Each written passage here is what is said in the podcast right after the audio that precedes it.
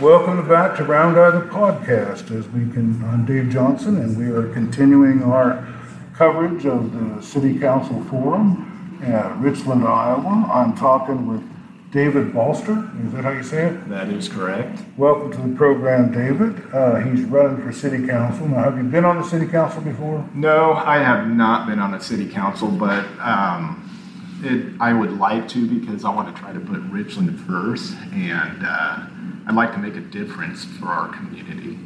There's a lot of things that could be changed, I think, for the better, and I just want to be a part of that. All right, David. Uh, how long ago did you move to Richland, and what brought you here?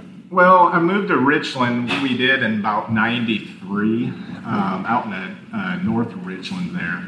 And um, after that, in 2008, I uh, I purchased a house in uh, oh, kind of uh, kind of north of Richland there.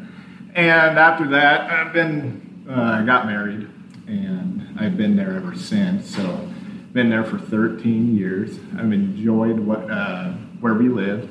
Um, got nice neighbors, and can't complain about that. So, Okay.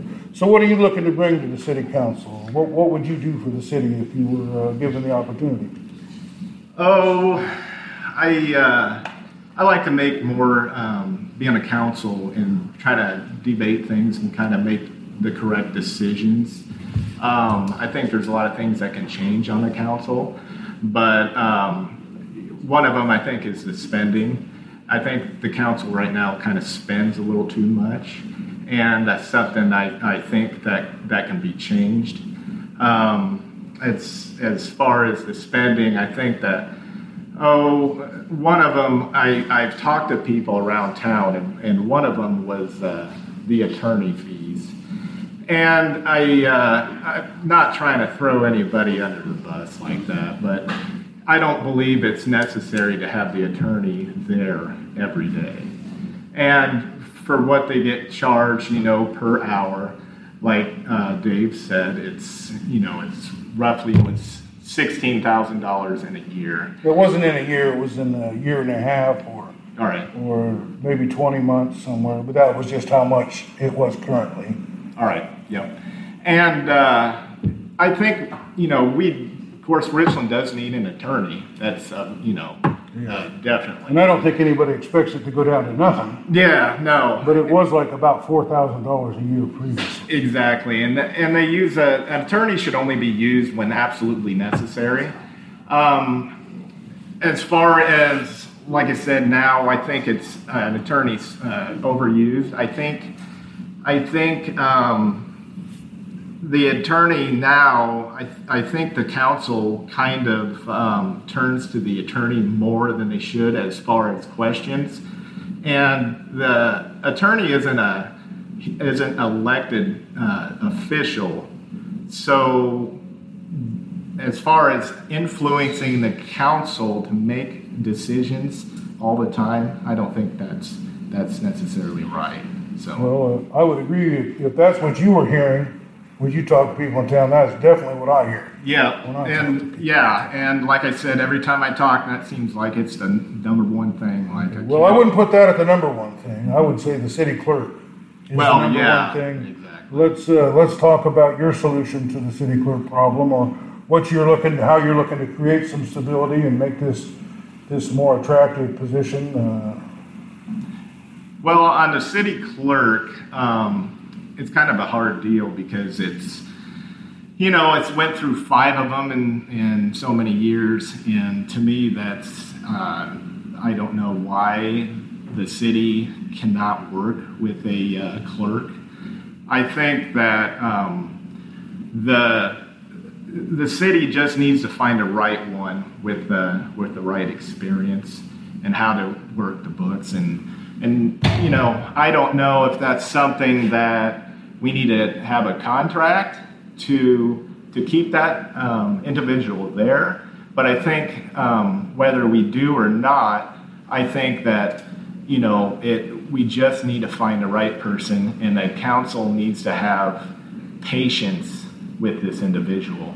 And and um, if this individual has a workload that's that's you know it's just overloaded, then maybe we should uh, look at you know changing that workload load, uh, workload excuse me.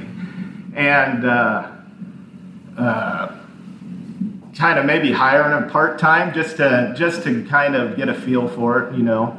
And just uh, you know i just think that it is important but i just i think if we have patience and hire the right and correct person i don't think that's going to be a problem Okay, so let's talk about this old school that was torn down. All right. We've got a new parcel of land. Again, it's been clarified that the, in the next two years, or actually in the next three years, nothing can be done about it. But what would you like to see happen to that parcel of land? Well, I like to see like a recreational area, not no with no buildings or anything, but a recreational area will maybe put some sidewalks and some paved areas, um, just to have whether it's a car show, whether it's to have like a um, oh like a uh, uh, sidewalk sale or something of that nature so that you know we could even bring in vendors and charge somewhat some money to bring people in and bring some revenue into the city. Not only that it brings the community together and it also attracts other communities to come here. And the more people you can come to richland and they can see how how great of a town it is i just you know i think that's the way to go Well, it sounds pretty good. Uh, what about, uh, what about, uh, the water in town? You got any comments on, do you feel like we've got any water problems or other than just normal maintenance? Or do you think that we need to be waiting until we got the two and a half years to pay off the, the well debt? Or do you think there's some kind of, uh, uh, programs that we need to be putting in place?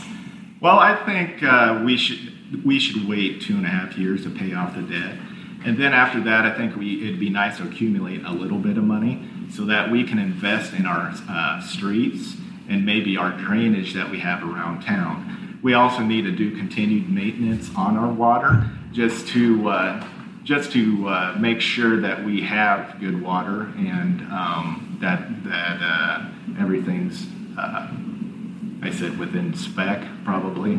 So Well, that all sounds pretty good. Uh, um, it seems like there was some question I didn't ask you here. But uh, is there anything else that you're, that you've been hearing from people? oh, n- not. I mean, other than the clerk and primarily the attorney, I think that's the main issues that that I've that I've heard about. Um, now, um, as far as um, oh, I would say like properties that you've Oh, yeah, the derelict properties, that Yeah. was the one I, I, I didn't. Yeah, so I don't necessarily would call them derelict properties. I think that's a derogatory name. I, I would assume more like neglected properties as far as, you know, um, as far as I'm concerned. But I think that's one of them that you have to be real careful about, you know, doing this and doing it properly. And it's not going to happen in two years with one city council, but if you have stability in uh, a council where the same one is, same council is elected year over year, I think then since you have that stability, you can take care of a lot more issues. Um, as far as like expenditures and um, what again what the what the town has uh, paid for, I think there's a lot of um, overspending. I think it, it got to the point where um, there's certain things that I don't agree with. Number one is a council went ahead and paid thirty thousand dollars for a property. Um, I think that you know the the council that did that, and I don't. It, they all blame it on the the people you know next to them. That, but I necessarily don't believe that at all. The city made that decision. They're the ones that are responsible. And for the city, this council to um, sell this for $1,500 is actually insane. Because there could have been a minimum on this bid, and and I think that could have been advertised better than it was. Because I've heard of, of an individual that didn't know about it at the time that also would have bid on the property because um, they didn't realize that it was it was kind of up for auction like that. You seem like a, a person that would do a lot of due diligence before he did anything and think about it a lot.